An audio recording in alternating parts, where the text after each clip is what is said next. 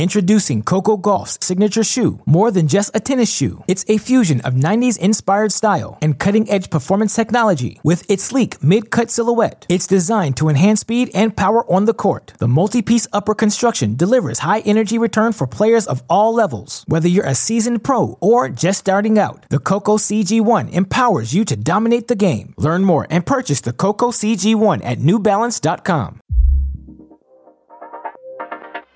I'm Lisa Stone, and you're listening to Parenting Aces.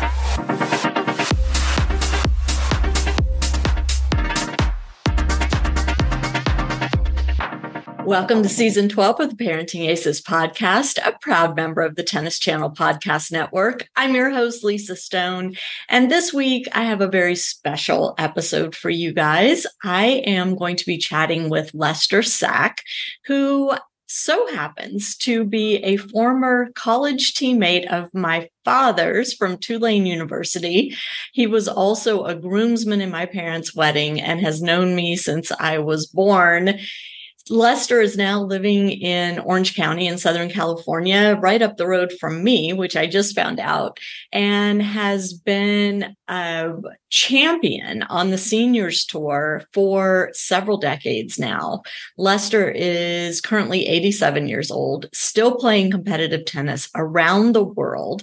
And as you'll hear in my conversation with him, he is just one of these people who has found tennis to be a gift, something that keeps giving to him and that he's super excited to keep playing it's really cool for me to chat with him because y'all have heard me on this podcast so many times talk about the gifts that tennis gives and how it's a sport for a lifetime.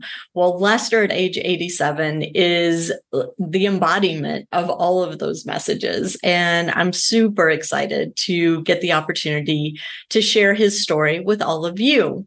So sit back, relax, and enjoy my conversation with longtime family friend Lester Introducing Coco Gauff's signature shoe, more than just a tennis shoe. It's a fusion of 90s inspired style and cutting edge performance technology with its sleek mid cut silhouette. It's designed to enhance speed and power on the court. The multi piece upper construction delivers high energy return for players of all levels. Whether you're a seasoned pro or just starting out, the Coco CG1 empowers you to dominate the game. Learn more and purchase the Coco CG1 at newbalance.com. Lester, thank you so, so much for taking time to come on the podcast. It is such a pleasure to see you after all these years. And I can't wait for you to share your stories with our audience. Well, I'm very happy to be here. Well, yeah we're lucky to get you. And I, I know you have gobs and gobs of experiences and stories to share. So we're going to jump right in. But I want to start by asking you how you got started playing tennis. When did the game of tennis become part of Lester Sack's life? Well, it started very late. Um, there was very little or no junior tennis participation on my part and uh, I literally just walked on at, at Tulane University. I, I, had no experience, but I wanted to learn and play, and so uh, that's where I really started. I did go a few years to camp in the summer, and I remember playing one or two months a year. I, I, I thought to myself, "Gosh, I hope I improve next year." Well, that didn't really happen. You you have to work at your game almost year round to see a noticeable improvement. Right. So, I mean, if you didn't play as a kid, how did you know about tennis? Did your parents play or did you have siblings who played? Uh, my dad played a bit in Clarksdale, Mississippi. It just wasn't much tennis there. And I did go out for the high school team, and I think I played mixed doubles on it. I wasn't good enough to play singles. And uh, maybe the last year in high school, I did play singles, but uh, really uh, there was very little improvement uh, till I went to Tulane. I went to a junior tournament in Jackson, Mississippi, the Mississippi Open. They had the combined tournaments of uh, juniors and the and the men's tournament together. And I recall in the juniors, I lost uh, six love, six love to a fellow named Tommy Robinson, who played number one at LSU. Lost about 15 minutes. And in the men's turn, I lost to Slew Hester from Jackson, uh, six love, six love, and another 15 minutes. Now, Hester, you may recall, was the president of the United States Tennis Association, who was responsible for getting the facility at Flushing Meadows built. Really? That's a cool story. Oh yes, uh, Slew Hester was really a Mr. Tennis around Jackson and Mississippi. He uh, he promoted it and a very good player. Uh, he's very well known in that area. That's very cool. So you walked on to the Tulane team, not having much tennis experience at all. What was the coach's reaction when you told him that you wanted to be part of this team that that was pretty full of pretty heavy hitters at the time? It, it certainly was. Uh, we had Ham Richardson there, and uh, number one in the country had Pepe Aguero from Brazil, who was an outstanding player, who won the NCAA's and five when I walked on, and I had written the coach uh, before I came down, telling him I wanted to come out and try to make the team, and he invited me to.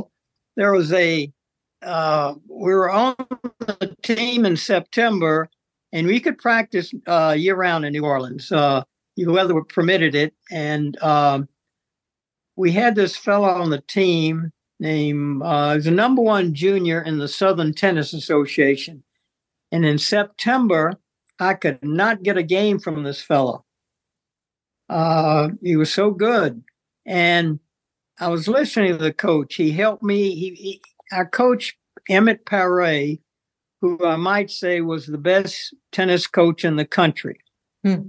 Uh, I think your your brother Carl will uh, your, your father, sorry, will attest to that. Uh, and uh, he helped me. He helped me uh, quite a bit. And I remember this fellow, the number one junior. I couldn't get a game from him. And uh, in about November, I was starting to take a game or two. In December, uh, maybe two or three games a set. And then in in January and February, it was six three, six four. And in, in March and in April, I was starting to split sets with this fellow. And in May, I was able to beat him. Now, I'm not saying I'm any particular talent. What I'm saying is that Pare was so good. I'm just a fair athlete. And I just listened to him and tried 100%. That's all he wanted. And he, he knew the game. And you say, why was Pare, Emmett Pare, such a good coach, such a good college coach or a coach for anything? First, in the early 1930s, he had toured the country with the legendary Bill Tilden oh, in the wow. early 1930s. And you say, well, why haven't more people heard of Pare? Because in the, it was during the Depression. So you were talking about your coach Emmett Pare and the fact that he was going around the country and and he was connected with Bill Tilden. So tell us a little bit more about that.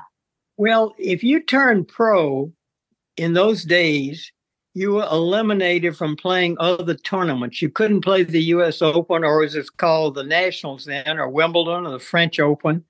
And so you had to play with your own little handful of uh, other pros or teaching pros. And so that's why more people had not heard of him. Um, why was he a good coach? Three reasons. He could coach the game, he could play the game, and he could teach the game. Now, he was in his 50s when I was at. I'm what, sorry, say again. What's the difference in your mind between coaching the game and teaching the game? All right. You can coach the game you see the match going on. You you go to the player. You say, "All right, I want you to drop shot this player more. I want you to uh, uh, come into the net more on this player." Teaching is teaching you how to hit a forehand or a backhand or a serve. Got it. And uh, it's uh, he had all three. He could play.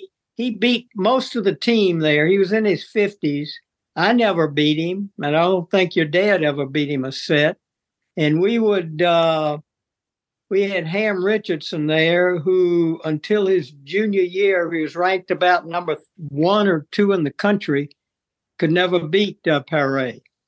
And uh, finally started, but you know, you have a difference for about 30 years, you'll you'll uh, you can you can it'll show up.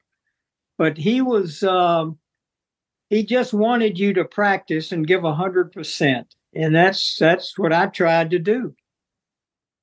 So, how do you attribute your success at the collegiate level and now now at the super seniors level? But you you've never stopped competing, right? Since you joined the Tulane team, you've been that, competing nonstop. That's correct. And uh, uh, it was uh, once you get a foundation, a good foundation is what Pare gave. And you can keep improving. I'm still at this age, I'm 87, and I still am trying to improve parts of my game. It's uh, just uh, say, but I'm still working on parts of the game, and it. Uh, he gave us this good foundation, and I've had others uh, influence me a bit. My good friend and doubles partner, uh, Ron Holmberg, has uh, offered suggestions and been very good ones, and uh, so that's that's the only thing. You have a good foundation, you can keep working on it. I'm curious at 87, what do you feel like the holes are in your tennis game at this point? What do you still need to fix? Uh, I could have a better serve, uh, which I do. I practice it quite frequently, and uh, just uh, I'm working on a maybe a bigger game than I used to, hitting harder. Hmm. Uh, I can do this. I'm always looking at new rackets and uh, or different rackets, and always working that way. Well, which racket will give you a little more power, which I've changed in the last year, and I, I feel I do have a little more power on a certain racket, but uh, uh, it's I, I just I don't want to ever stop. I love it to what do you attribute your longevity physically on the tennis court? Well, because I I just look at my dad, who's a couple years behind you. His knees gave out a few years ago, so he has trouble being on the court now. Um, um, how have you stayed healthy? Well, uh, first thing you've got to keep your weight off, uh, which I've been able to do. I do exercise a lot. Being five foot six and maybe right now 135 you it's hard to compete against somebody six three or six four or that's bigger and stronger so i have to try to be in a little better physical condition i go to the gym i do a little running sprints on the court and uh, uh, fortunately uh, the knees have been good all these years uh, I see a lot of players have hip replacements, knee replacements. Uh, uh, I don't know. I guess I'm just lucky, but I try to exercise the areas that might be weak so they won't give out or hopefully won't break down. I mean, it's pretty impressive that you're still competing at the level internationally that you compete at. My dad talks about how impressed he is by the fact that You've been in what the top three in every age group throughout your life, I think, since playing well, after college. Uh, throughout the life, but uh, uh, in the senior divisions, uh, I started getting in. I think in the 35 and over group years ago when I competed. I was ranked two or three. Then in the 45s, I was ranked two. And I had injuries uh, back from the 50, 55, and 60s. In the 65, I was ranked two. And in the 70s, 75s, 80s, and 85, I've been ranked one in the country. And uh, so it's, uh, and I'll say this the higher your age group, the, the fewer opponents you have. but still, number one is number one. Well, it uh, it used to be when you were playing the tournaments, they would take who you've beaten at the end of the year and ranking. Now it's all about points. You get so many points for each tournament. If you win a national tournament, you get a thousand. Uh, level two, you might get five hundred. So and they total up. Well, this year I think they changed. Uh, last year they changed it to your top six tournaments. They total up your points, and uh, before last year was the top four. But the pros, the pros that do the same thing. I remember one year Venus Williams wins. I beg your pardon. I said the juniors work the same way too. They they take you your say? top six. I remember Venus Williams wins Wimbledon one year, and she goes to a tournament two weeks later, and they seeded her fourth or fifth. So she didn't have enough points, but uh, but she beaten everybody. Uh, so anyway, that's the way it goes. Sometimes they, yeah, yeah. So you had told me you were getting ready to travel to Spain to play as part of a team event. Can you tell us a little bit about that? Yes, it's the World Championships, what they call the uh, Super Seniors, and they pick four in each age group. And I'm I'm on fortunate to be on the 85 team, and competing over there will be the ages of 65 through 85. And there'll be about 25 countries there. And the format you'll play against another country, say we play France, there'll be uh, two singles and a doubles. That's your format. And they it's just like a tournament. If you if you win that match, you go on to the next round. You play another country. And uh, we've got this is men and women. So uh, we uh, they they give us a stipend and it takes care of the airfare going over there and your hotel. So it's, it's quite good. Yes, that is October fifth. So uh, uh, looking forward to that championship. Yeah is the uh, individual championships. I'm going to be there for the world individual singles. I won't be playing doubles, I don't think, but it, I'll just be competing in the world individual singles. Super, super cool. so I talk on this podcast a lot about life lessons that tennis teaches our kids and and these how tennis court is a microcosm for life. And you are a living example of someone who learned the game at what age 16 17 has continued to to grow in the sport learn in the sport compete in the sport. Well i tell you uh, actually 18 is more accurate uh, when i walked on it Tulane but i think when you are learning the game. That is, you got the kids 10, 12, 14, patience paramount. It. I remember working on a forehand at Tulane when I first got there. I couldn't hit it very well, and our coach worked with me very hard on that. And it was starting to September, and for two months, I just remember hit the ball about 45 degrees in front of you not to the side, not directly in front. I remember that and made sure the grip was right. And in November, it started to come around. Now it's the best stroke I have. Uh, something else. Uh, uh, if you are playing, say you're you're a pretty strong player, you're a hard hitter, and that's your game. Keep a second game with you. There's always somebody that's going to be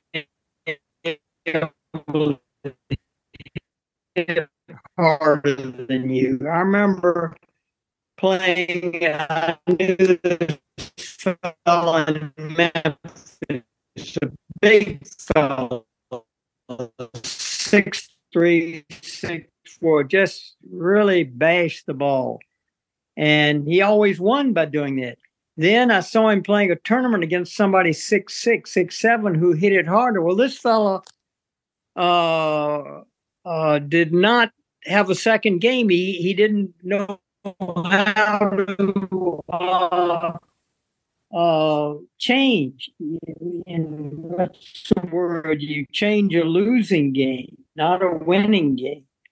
So uh, you, I recommend you keep a second uh, game or a second set of strategies that you might uh, use if if it, it comes to that. You got to get cursing on the court, and I remember playing. I never wanted to throw my racket. I didn't have many rackets, and uh, I didn't want to break my favorite racket by throwing it. So fortunately, uh, I can say that I've never really thrown a racket. Try if you miss a ball, if you make an error, I always try to think, why did I miss that ball? Did I uh, uh, try to hit uh, the ball when it was uh, out of the hitting zone? You've got to try to. I think you're you'll be better able to tell why you missed a shot. And you're going to make errors. People make errors, you but just try to say, did I not move my feet? Did I did I uh, try to stretch for the ball rather than moving to the ball? So uh, those are some lessons that uh, uh, I think hopefully can help people. Uh, uh, just uh, I see it still on the pro tour. People hang their head, they slump their shoulders if they miss a shot, or if uh, just try to analyze why that, that that error occurred. So I have to ask you, when you graduated from Tulane, what what was your next step? What was your career? Uh, graduated from Tulane in 1958. You had to go into the military service, which I did, and got out a couple of three years later, and come from a farming background in Mississippi. So I I farmed in Clarksdale, Mississippi, for a number of years, and I played the tournaments sparingly. I would play a few tournaments, the Mississippi tournament, Southern tournaments, and uh, I did that uh, for a few years, and I noticed I was having some pretty good results. Uh, but uh, progress, you know, as I mentioned earlier, it, it's very slow sometime in tennis, and uh, I was getting better and uh, working on the game, and it I'd say probably 40s or something. And then the big, bigger rack head, headed rackets came in. Uh, so there was you were hitting harder then than you could with the wood, and uh, uh, so it's just actually, I guess, uh, yeah. At, at, my age of 87, I don't move as well as when I was 60. Uh, but I moved. I seem to get around pretty well. Uh, and uh, here again, I said I kept the weight off, and uh, so uh, and I know if uh, uh, what what I can do with the ball, and I just and if I'm not, I've got to practice it. I've got to. Uh, like, uh, I didn't. My game was canceled this morning. My opponent injured himself, but probably going to go out a little later and hit some serves. But uh, it takes uh, takes consistency, and and you have to uh, you have to practice. That's all I can say. It uh, you lose timing in a few days, or one or two days. I'd say you lose your timing. Yeah. So, how did you support your family all those years? What was your career? And I was not full time playing, I was not a pro. And in the late 1970s, if you recall, when gasoline, well, you may not recall. I recall. But uh, your parents do when gasoline it i don't know how expensive i don't remember the cost but it's very expensive and it just cost so much to produce a crop back then uh you're it cost producing a crop went through the ceiling and your return stayed down stayed low so i had a tennis background and i got out and i took a pro job at the racket club of memphis in memphis of course and i was there for five years and working there. That's how I supported a family then, and uh, mission to do that, and tried to play locally. And then uh, let's see, I was I think 45 when I went down there, and was there 15 years, and uh, I could work on the game there, and uh, and then uh, I retired in 1996 from that. I was there 15 years and got into a little real estate in New Orleans, and I was a real estate agent for a while, and then uh, we moved out here to California when my wife Wendy uh, became ill, and my daughter is, I think, is a doctor in Newport Beach, California, and and she facilitated my wife's treatment out here. So I live in Laguna Woods, which has a very nice tennis club. They're all hard courts. I miss the clay, having learned on it and played most of the years on it. Uh, but it's a nice club, and the people are nice here in, at Laguna Woods, and uh, there's a uh, there's a lot of competition here. I get lots of tennis. Yeah. You were inducted into the Mississippi Tennis Hall of Fame and the Louisiana Tennis Hall of Fame. What did that mean to you? Was that a big accomplishment in your mind? All right. Because seeing that for me, I was like, oh my gosh, that's amazing. Yes. Uh, I've been inducted into six halls of fame. Wow. The, the Mississippi Sports Hall of Fame put me in the top football players, basketball players, baseball players, and I was very proud of that. And uh, uh, then the tennis and Louisiana tennis, and also was inducted into the uh, Southern Tennis Hall of Fame, the USTA Southern Division Hall of Fame, and which is includes nine states, uh, mm-hmm. sports. Also, counties Hall of Fame, the Clarksdale, Mississippi, and Coahoma, Coahoma County Fame, um, and the just last year's Hall of Fame. So I'm very proud of that, and that's the only time you're going to hear me talking about myself. I don't really like to do that, but uh, well, I, I it just we still we're here, but it just goes to show how someone who has devoted their life to not just playing the game of tennis, which you certainly have, but as you keep saying, improving at the game of tennis. Even at 87, there's still things that you like to work on and get better at, and you see opportunities to keep growing.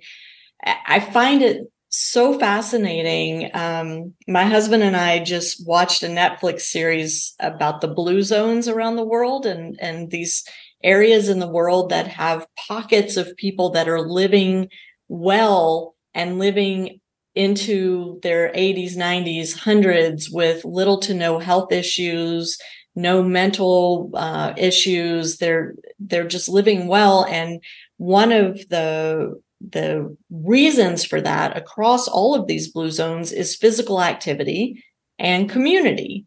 And tennis embodies that, and you embody that. And I just think it is so wonderful that you have found joy in this game and found the the inspiration to continue to grow in the game.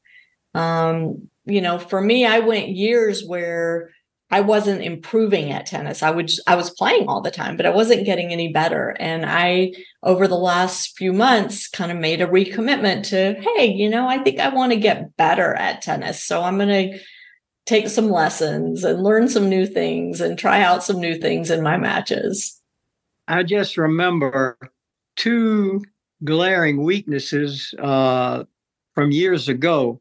I did not have a slice backhand. I thought if you hit a slice backhand back, I'm going back 50 years now, 40, 50. If you had to say it was a sign of weakness. So I tried to always hit top spin backhands. They were fair. It was a fair shot. But uh, uh, if you're the ball is away from you, you can't set up to hit a top spin back. You've got to have a slice. It's a defensive shot a lot of the time. And uh, I didn't have a slice backhand. I didn't have a drop shot. Now they're big parts of my game, and those are the couple of things that have improved over the years. Because the older your opponent gets, the more susceptible they are to a drop shot. And uh, I know in the matches I play, my opponents are going to see a lot of drop shots. but uh, I love that. It is so true. Uh, it is so true. So, before we wind this up, any last words of wisdom you want to share with the Parenting Aces audience? Well, if uh, if you can stop, uh, say a child has a temper, if you can catch that very early on, and uh, it just it it does not do any good curse, try to argue with an opponent. All that does is upset you and probably upset your opponent, and it doesn't help your game. And I mentioned this a little earlier. I mean, there was a uh, some fellows around New Orleans uh, who used to throw their rackets. You know, they'd get mad, they'd throw it to the ground and, and curse and all that. And uh, it, it doesn't help your game to do that. If you can get that in the very beginning, nip it in the bud, it won't uh, bother you. Uh, in, in during the uh, always be looking to try to. I'm just summarizing here what I've said a bit a bit before. Summarizing, if you do why you missed. And rather than just, oh, I can't play tennis and um, blah, blah, I'm no good and whatever, and just analyze that shot. Now, uh, try to learn from that. And you probably heard that before. Try to stay positive. Uh, I look forward. I know your your your dad said the next time uh, he's coming out to visit you, we can all get together, and I really look forward to that. Me too. And if you can get him on a plane to come visit, then I owe you a really nice dinner out. So. but this is my permanent home, and I'll be here. You know, with the daughter and grandchildren very close. I'm I'm not going anywhere. So. I love New Orleans. And I love Louisiana and, and being in the South, but it uh, this is home now, so uh, I'm happy here. I love hearing that. And maybe you'll uh, let me come hit with you sometime. That'd be really fun. Absolutely. I'd love it. Well, thank you so much for taking time to do this. It's been so fun hearing your stories and reconnecting with you because I, I honestly, I, I'm thinking the last time I saw you, I might have been in high school. Like it's been a long time. So it has been a long time, Lisa. Uh, and you're, as I said, uh, my son plays, and he lives in Houston. His name is Klein, K L I N E. That was my grandfather's last name. And uh, he plays, he throws 50 doubles. Uh, he was on the U.S. team. He won that a couple of years ago. He's a big, hard hitter. And this is one reason I changed rackets. He came out here he comes out to visit and he stays with me and we we go out and hit a little bit and he hit so hard and I had the racket I've been playing with the last 10 or 15 years and I couldn't get I could barely get the ball back over the net against him. And I had this other racket that I somehow had in the collection and it it enabled me to hit the ball back to him and keep it deep. So that's what I've been playing. I love it with all the, this last year. That's fantastic. And, uh, but, uh, it, has been a year, uh, Lisa. It really has, and I've enjoyed it. Well, thank, thank you. you for asking me. For sure, for sure. All to right. my audience, still- to my audience, thank y'all so much for tuning in, and we will catch you next time on Parenting Aces. I'm Lisa Stone, and you've been listening to the Parenting Aces podcast for tennis parents by a tennis parent. If you like what you heard, please subscribe to us and write a review on iTunes. For more information on navigating the junior and college tennis journey, please visit us online at parentingaces.com. Thanks for tuning in and sharing us with your tennis community.